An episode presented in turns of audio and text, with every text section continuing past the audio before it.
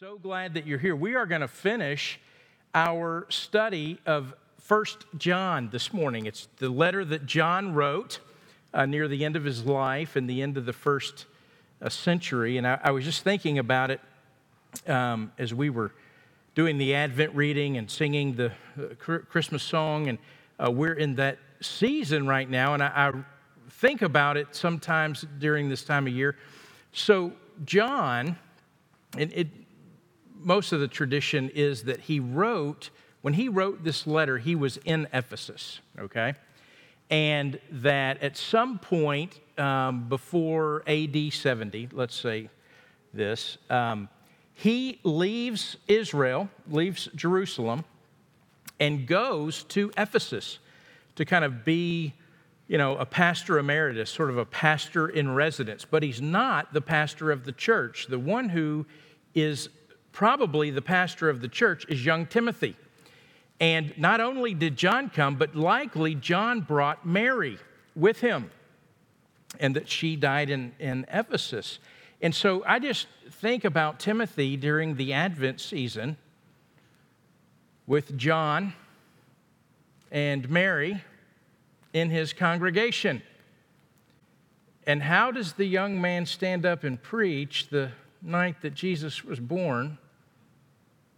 In front of the woman to whom Jesus was born. I mean, that's a lot of pressure, right? I, I remember the first church I went to, uh, I was the third pastor in 50 years. Both of the widows of the previous two pastors were still in the congregation. That was intimidating. But neither one of them was Mary, okay? That's a, uh, that's a thing. I, I just always think that. I don't know what you, it's probably, it's like testimony Sunday, you know? I mean, Mary, come up and tell us what that was like. Uh, at least that's what I would do. So, all right, here, here's what I want us to do. We're gonna, I'm gonna start in verse 13. So I'm 1 John chapter 5. I'm gonna start in verse 13. We're gonna go all the way to 21. So here's what I wanna do. I wanna read these verses. And as I read these verses aloud, what I want is, is I want your mind to be engaged with the words of the text, with, with God's words. And and in doing that, I want you to look for the questions that you might ask from these verses. All right? Um, though some of them will be incredibly obvious to you. Um, these are, are some of the hardest, a couple of verses in here, some of the hardest in the New Testament. But let's do that. I'm going to read, start in verse 13 of chapter 5. I'm going to read to the end of the chapter, and as I'm reading it, I want you engaged with the text, whether you're here or you're online, and I want you to think about the questions that if you could ask John related to this text, what would those questions be? And here's how he wraps up the letter. This is his conclusion or his epilogue, if you will. 1 John 5, beginning in verse 13. I write these things to you who believe in the name of the Son of God, that you may know that you have eternal life. And this is the confidence that we have towards Him that if we ask anything according to His will, He will hear us. And if we know that He hears us in whatever we ask, we know that we have the requests that, he have, that we have asked of Him. If anyone sees his brother committing a sin not leading to death, he shall ask God, and God will give him life. To those who commit sins that do not lead to death, there is sin that leads to death. I do not say that one should pray for that. All wrongdoing is sin, but there is sin that does not lead to death. We know that everyone who has been born of God does not keep on sinning, but he who was born of God protects him. The evil one does not touch him. We know that we are from God, and the whole world lies in the power of the evil one. And we know that the Son of God has come and has given us understanding so that we may know him who is true And we are in him who is true, in his Son, Jesus Christ. He is the true God and eternal life. Little children, keep yourselves from idols. If you would, would you bow with me and let's pray? Father, I, I pray you would help us this morning to understand your word. I pray, Father, even more than understanding, you, you, would, you would bore it down into our lives. That, Father, it would be transforming to us, that it wouldn't return void to us this morning. And so I pray that you would uh, help us by your Spirit. And we pray this in the name of your Son, Jesus. Amen. Well, depending on what translation you have and how the paragraphs are divided, sometimes verse 13 appears with the section that's before this.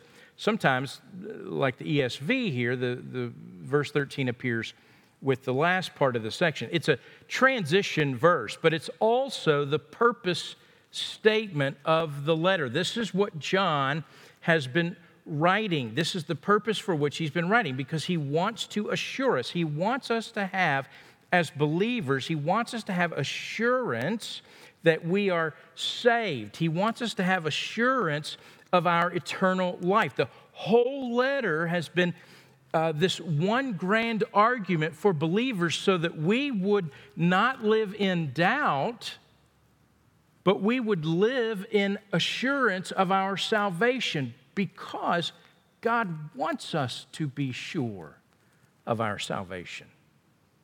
John wants us, if you'll notice there in verse 13, he wants us to know. I write these things to you who believe in the name of the Son of God so that you may know that you have eternal life.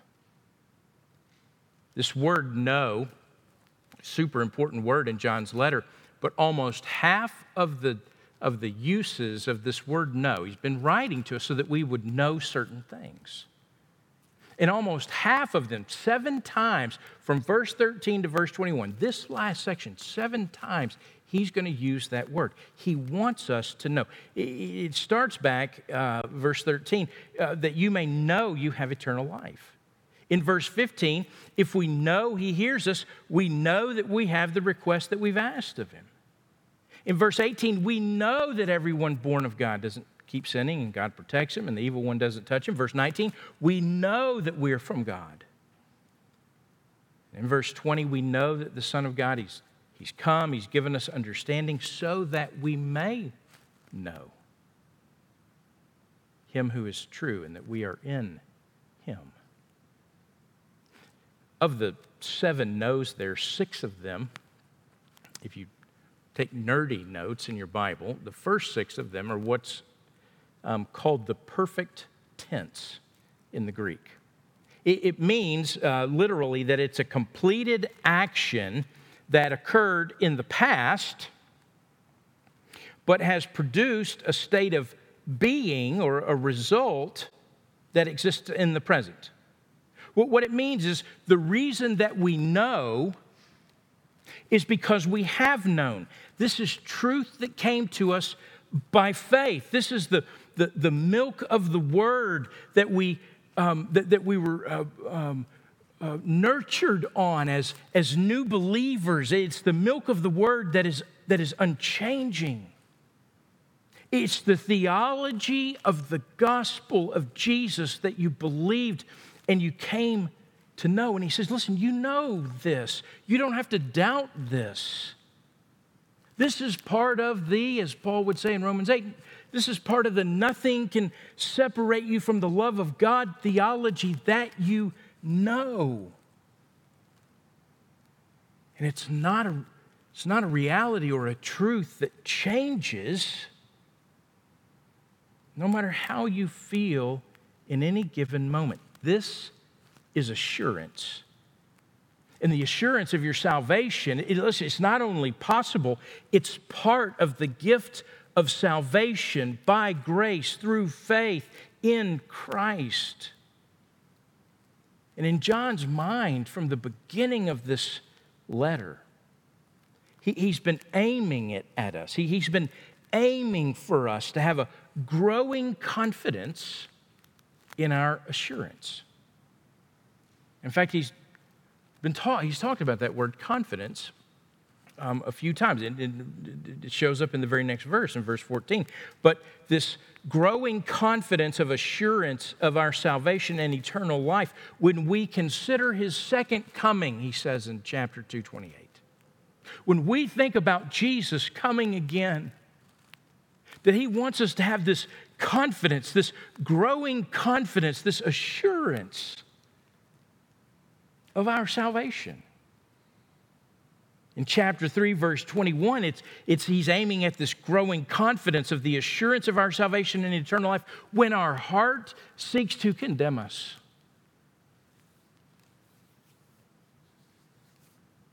Whether it's the enemy that comes along, or it's the remembrances of your past, or it's when our heart seeks to condemn us, or, or it's in the present moment when you find yourself convicted of sin. John wants us to be confident. He wants us to have assurance.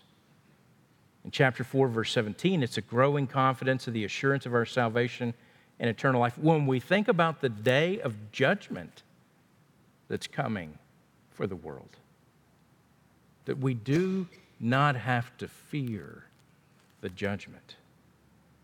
And then, as he says in this next verse, chapter 5, verse 14, that it's a growing confidence of our assurance when we go to Him in prayer, knowing that He hears us.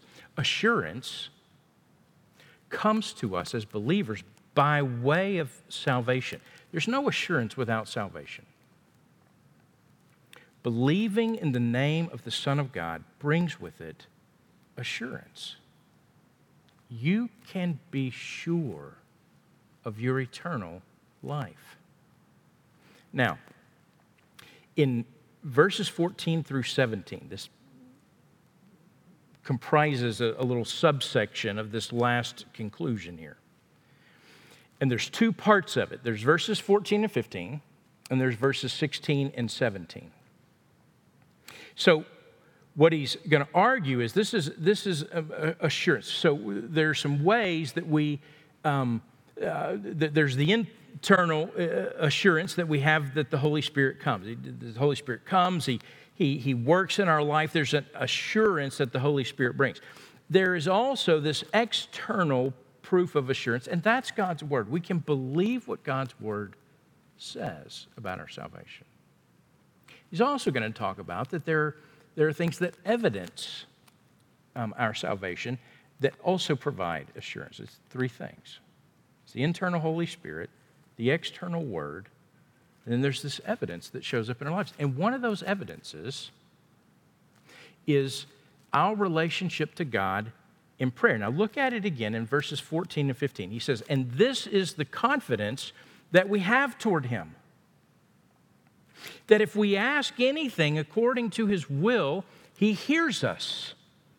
And if we know that He hears us in whatever we ask, we know that we have the requests that we have asked of him. Now, first thing to notice is this is not self confidence, and this is the confidence. It's not self confidence, it's confidence that we have toward Him, which means that our prayers toward Him, uh, they, they, don't depend necessarily on us. It's not that we don't have to have the right formula, we don't have to have the right big theological words, we don't have to have this sinless stretch of, of living. You know, I mean, you know, do I have to be sinless for three days and then I can pray and be heard? Do I have to sin, be sinless for five days and, and pray and, and, and be heard?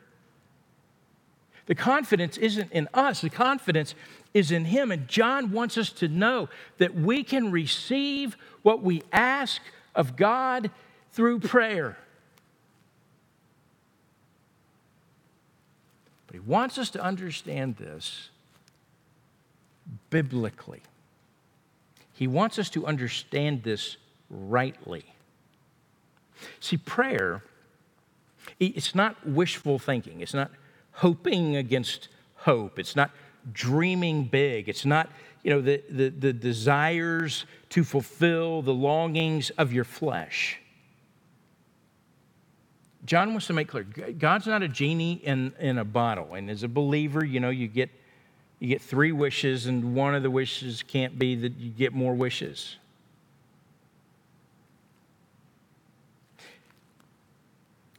We, we mustn't fall in to what I think is dangerous and unspiritual ways of thinking about prayer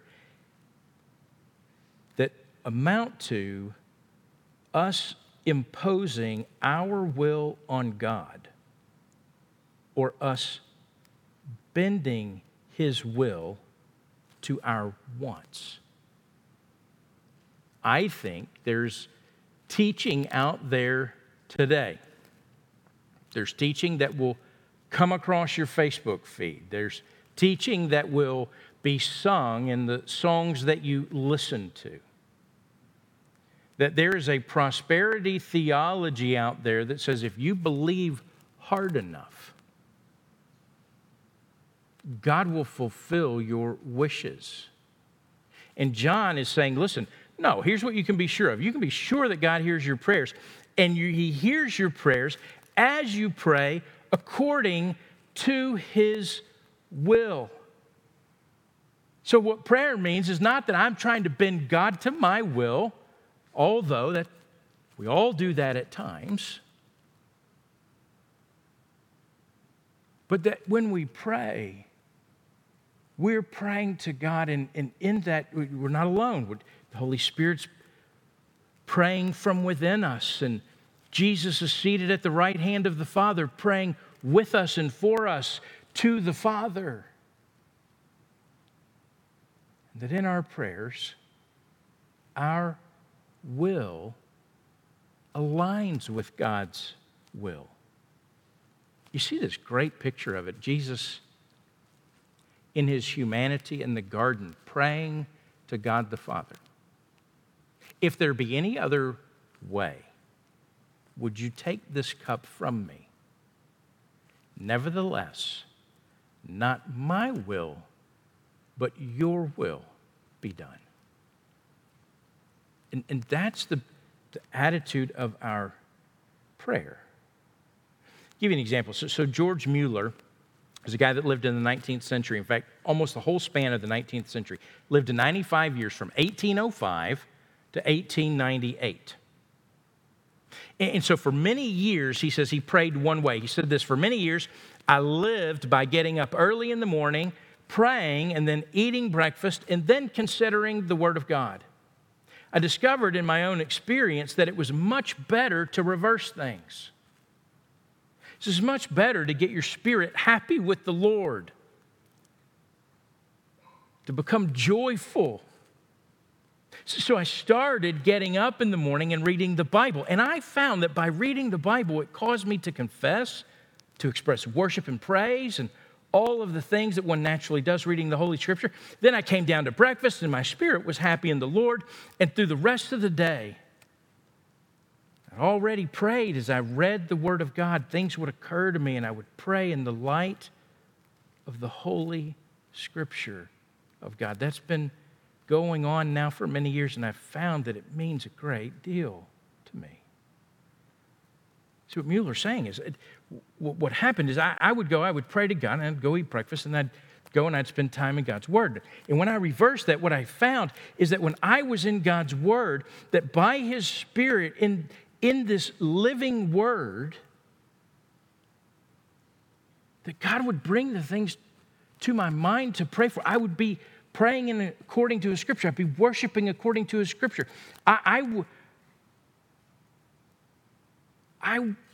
would be praying through the lens of how God sees the world. And I think that's good advice for us. To read the Word of God.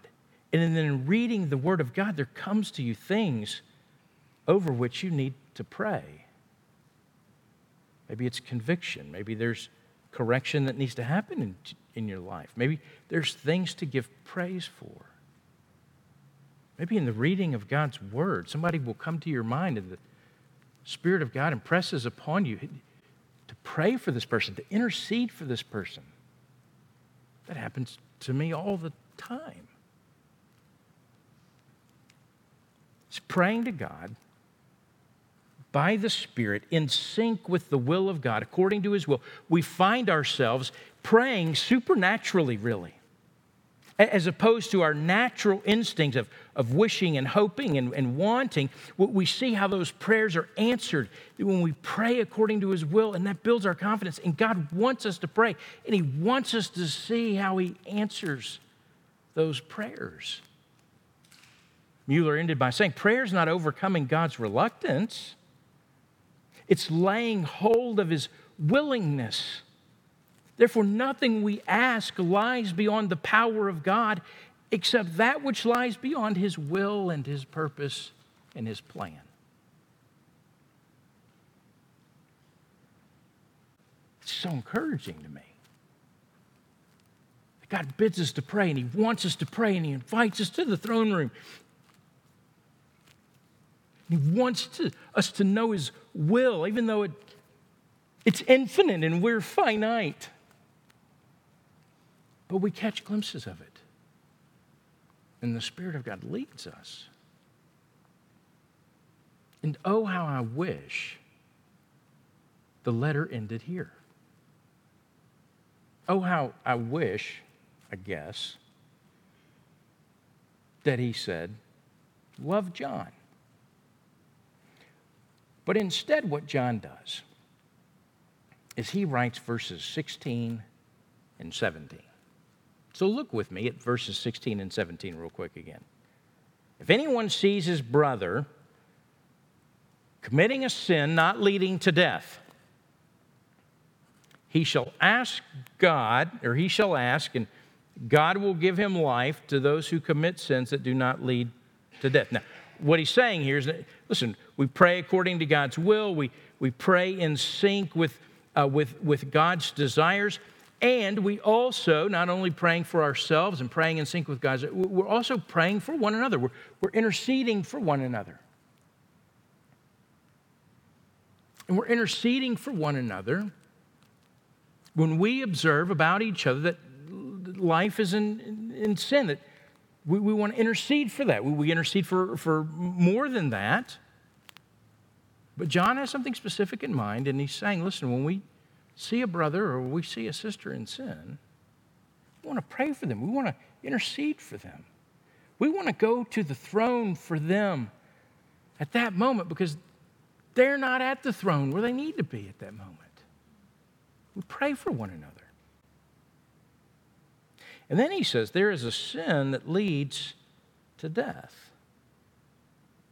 I do not say that one should pray for that all wrongdoing is sin. But there is a sin that leads to death. Um, that so uh, these are hard things that John writes. In fact, there are pages and volumes filled over 2,000 years of the church trying to work out and understand what it is that John means here. I'll read you from how Swindoll begins it. He says, Having racked my brain for years over these two verses, I have to commend Kenneth Wuest for his honesty when faced with this puzzling passage. The present, Wuest writes, the present writer confesses his utter inability to understand this verse and will not attempt to offer even a suggestion as to its possible interpretation. By the way, Wuest is a renowned New Testament scholar. Swindoll says at the beginning of his commentary, he says, I've been in the pulpit since 1963 preaching every Sunday. And I didn't preach First John for 46 years because there are things I have not been able to figure out. So, with that said, great New Testament scholar, has no idea the possible meaning. Chuck Swindoll, golden mouth of our generation, didn't preach it for 46 years. I'm going to humbly offer you what I think it means. All right? Putting it in that context. So if you disagree with me, great. You're one of hundreds of people uh, that are listening to this that'll disagree with me.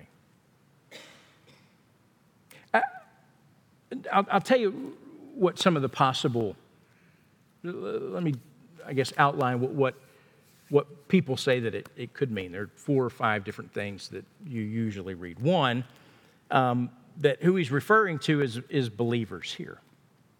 There's good argument for that because in beginning in verse 16 he says if anyone sees a brother committing sin so it, it, it could be um, it is said that, that who is on john's mind here is believers and that um, believers um, commit sins that don't lead to death all the time that, that's what you and i do we, we do that all the time that's why in 1 john 1 8 through 10 we're to say we're not to be people who say, well, we don't have any sin. Well, of course we have sin. What we're to do is we're to confess our sin, and then he's faithful and just to forgive us our sin and cleanse us from all unrighteousness. If we say we don't have any sin, we say he's a liar. That's what he says there. So the sins that don't lead to death, these are sins of, of, of believers that we that we're guilty of all the, all the time. But it is said that what John has in mind here is that there is a persistent sin or a, um, uh, and it's not a particular sin, it's just sin. Sin that persists long enough or heinous enough or ugly enough that God's chastisement is to bring physical death to the believer. Not judgment but discipline. I think one writer says it doesn't mean they're not fit for heaven, it just means they're not fit for earth. That's one possible explanation to this. I, it's not the explanation that I take. Another explanation is that this is an apostasy. It's a believer, but that they've sinned long enough and persistent enough that they have lost their salvation or they have renounced their salvation. And that is a sin that leads to death. I don't think it could be apostasy. I don't think he's talking about losing your salvation, particularly since he begins this section to write, I'm writing to assure you of your salvation.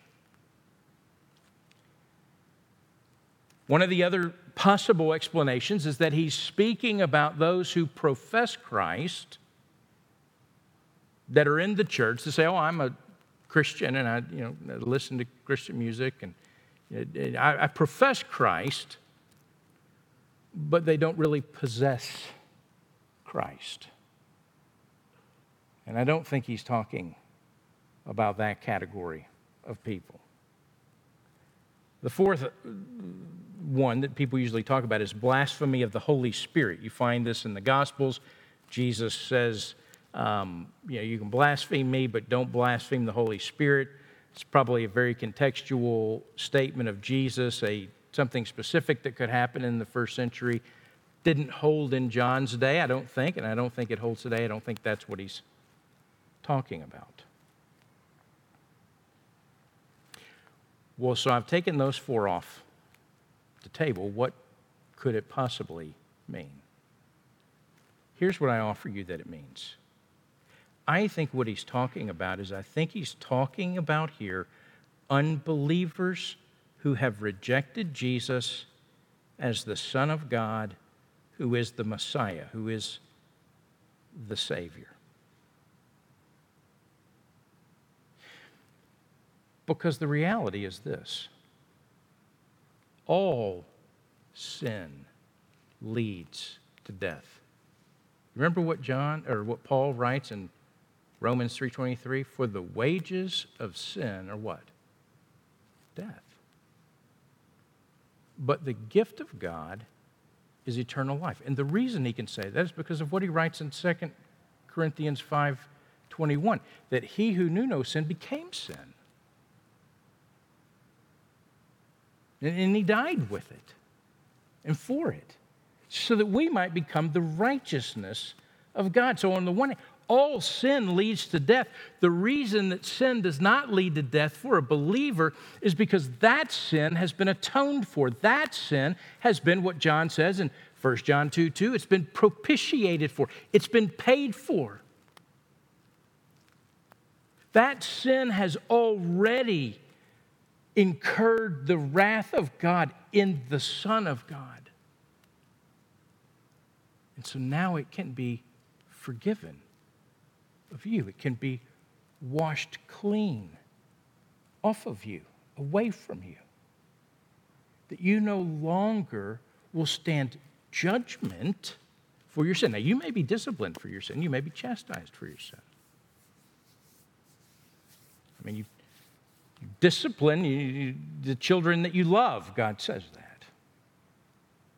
But what he's speaking about here, the sin that doesn't lead, uh, the sin that leads to death, it's the sin of unbelievers. And it's the sin he's been talking about all the way through this letter that those that do not believe that Jesus is the Son of God, that he is, that he is the Savior of the world, that he is the Messiah, they're not of God.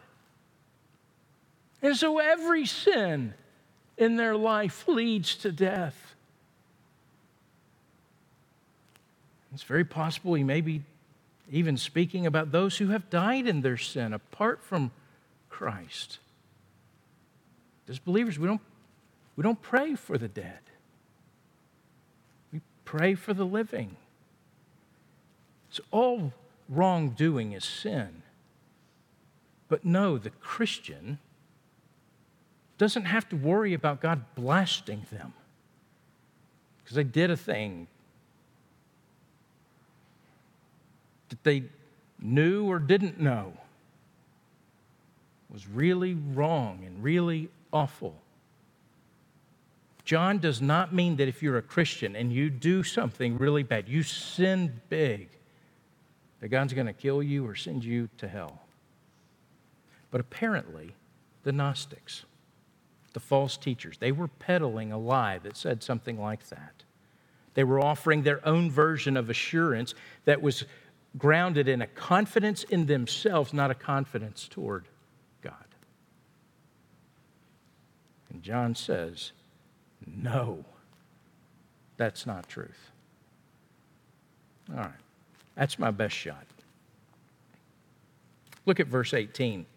We know that everyone who has been born of God does not keep on sinning, but he who is born of God protects him. And the evil one does not touch him. See, so as John's thinking about things that build our confidence, in our confidence towards God, trusting God and the assurance that we have, the assurance of salvation, the assurance of our eternal life. One of the things is answered prayer when we're praying to God by the Spirit in sync of the will of God according to His will praying supernaturally as the Spirit leads us. Another way our confidence is built is when we, when we see our relationship to sin and to the world and to the evil one change. We know, he says, that everyone who's been born of God does not keep on sinning, but he who is born of God protects him, and the evil one does not touch him. And we know that we're from God, and the whole world lies in the power of the evil one. Now, listen, we've said this over and over again. Sin's not impossible for the Christian, but it's certainly incompatible with the Christian life. We've been born of God. We said, listen, we've been fathered by God, which means we have this spiritual DNA that has been born into us, and His Spirit indwells us, and we are one with Christ. And there has been this radical change that has taken place in us. We are new creations. And while the change is radical, our experience of that change can sometimes feel like a slow and painful transformation, radical change. And there are times we'll feel the dis- discouragement that can hit us during the transformation, but we are being transformed. And how we know, listen, we find that our affections and our appetites for sin, they're spoiled. Not necessarily that temptation's diminished, but that the fruit of sin is spoiled. Actually, listen, the, the fruit of sin has always been spoiled. You just didn't have the spiritual taste buds to discern it like you do now as one who is saved and has the indwelling presence of the Holy Spirit. That your affection towards sin changes, your appetite for sin changes. The other thing is you find yourself out of sync with the world around you. Your affections are less and less aligned with the world's affections. It shows up. You'll feel this. Uh, Chip Ingram calls it a holy discontent that we end up having. You're out of sync with the world. The other is, the third is that we find our perspective on evil in the world has been altered. That Our hope is not, as believers, our hope is not in changing circumstances, although we can certainly pray for circumstances to change. We desire circumstances to change, but our hope is not in changing circumstances. Our hope is fixed on the unchanging God. So while evil's still present, and evil may crash into your lives and create chaos and, and in the circumstances of our lives and relationships and our bodies, the evil one does not touch us, so to speak. The intended desire of the evil one and the evil in this world that he orchestrates does not have its intended effect upon believers, at least not ultimately. Doesn't mean you won't be discouraged. But it means as a believer, you can begin to see that suffering and that disappointment and that loss and that hurt as something that's bigger, something that ultimately will be redeemed. C.S. Lewis says, all bad things will come untrue. You could go to Job and you can read the 42 chapters of Job's experience. Paul. I count everything as loss. John knew suffering, he knew evil that had crashed into his world, and yet he doesn't write with hints of discouragement. He writes with joy. And it's not to mention Jesus. Well, look at verses 20 and 21, and we'll, we'll wrap this up. And we know that the Son of God's come and given us understanding, so that we may know Him who is true, and we are in Him who is true, in His Son, Jesus Christ. He is the true God and eternal life. And in many ways, he sums up there everything he said about Jesus. And then ends, little children, keep yourself from idols. The last thing John says we know is that the Son of God has come and he's giving us a, he's given us a saving knowledge of God, how God saves, that God wants to save. He's united us with him by his Spirit so that we're in him who's true sums up everything John's been teaching. Then he says, that Jesus, the Son, Jesus Christ, is, is the true God and eternal life. And everything else we might be tempted to rely upon for salvation is an idol. Maybe it's a different Jesus other than the God man that the New Testament tells us. Maybe it's a different gospel, something other than the atoning death and the resurrection of Jesus. It may be a different means of salvation other than grace alone, through faith alone, in Christ alone. Anything that we conjure up that replaces the true God and eternal life is an idol. So he warned his little children Keep yourselves from idols, and they can be anything in our hearts, in our minds, in our lives that we elevate above God. Any object of devotion that distracts us from Christ, any sin that separates us from the reconciliation and the intimacy with God, any good work that we might try to perform to gain His favor. Any truth that we claim to prefer over God's truth, over God's word. See, for those of us who are believers, we have absolute assurance of our salvation Christ and Christ alone. It's the object of our priorities and our passions and our pursuits. And when we, when we stumble from that, we confess it. All other things have to take second place.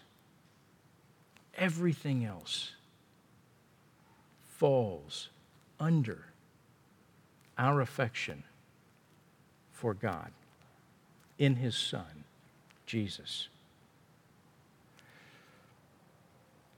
Give you an illustration.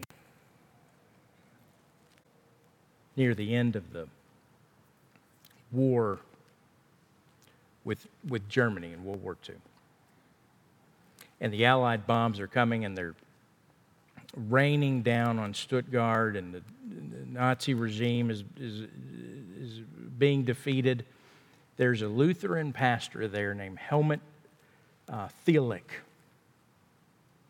And he preaches this, this sermon series during these days to the believers that are huddled there. And he, the sermon series are on the Lord's Prayer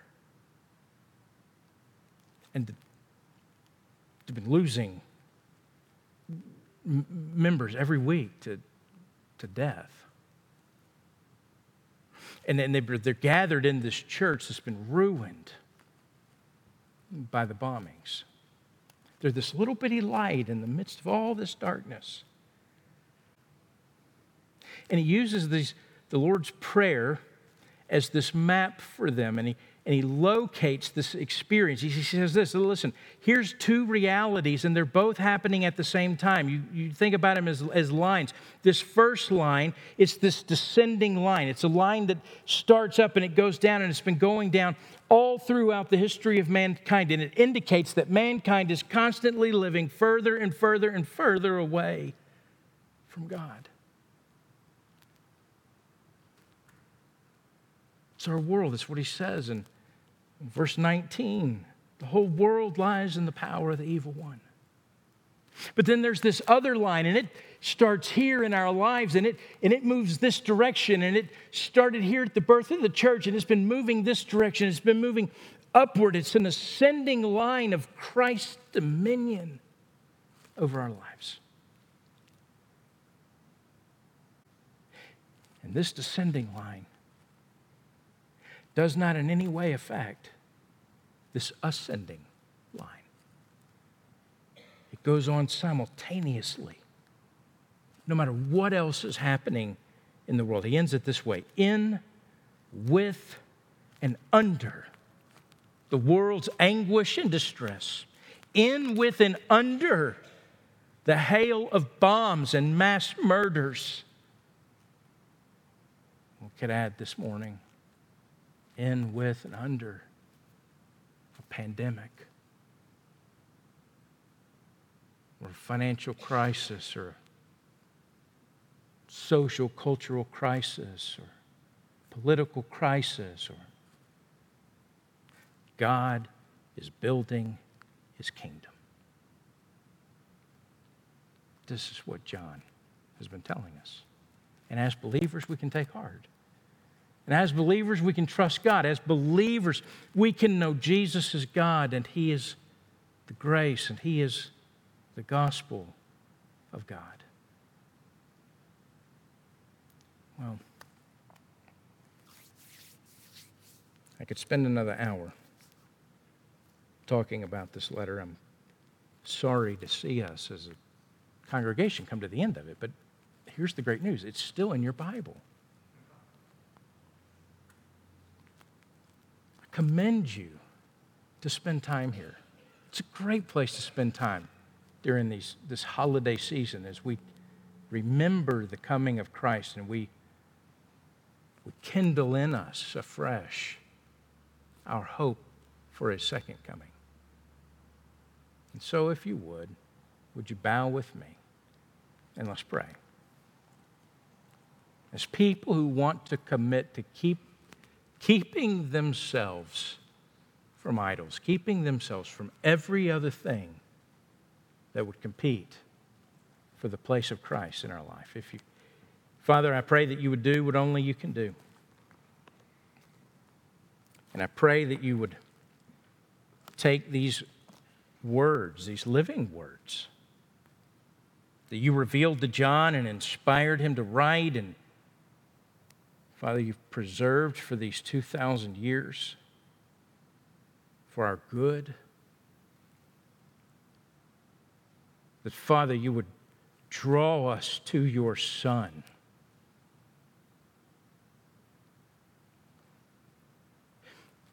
That when you say, In this is love,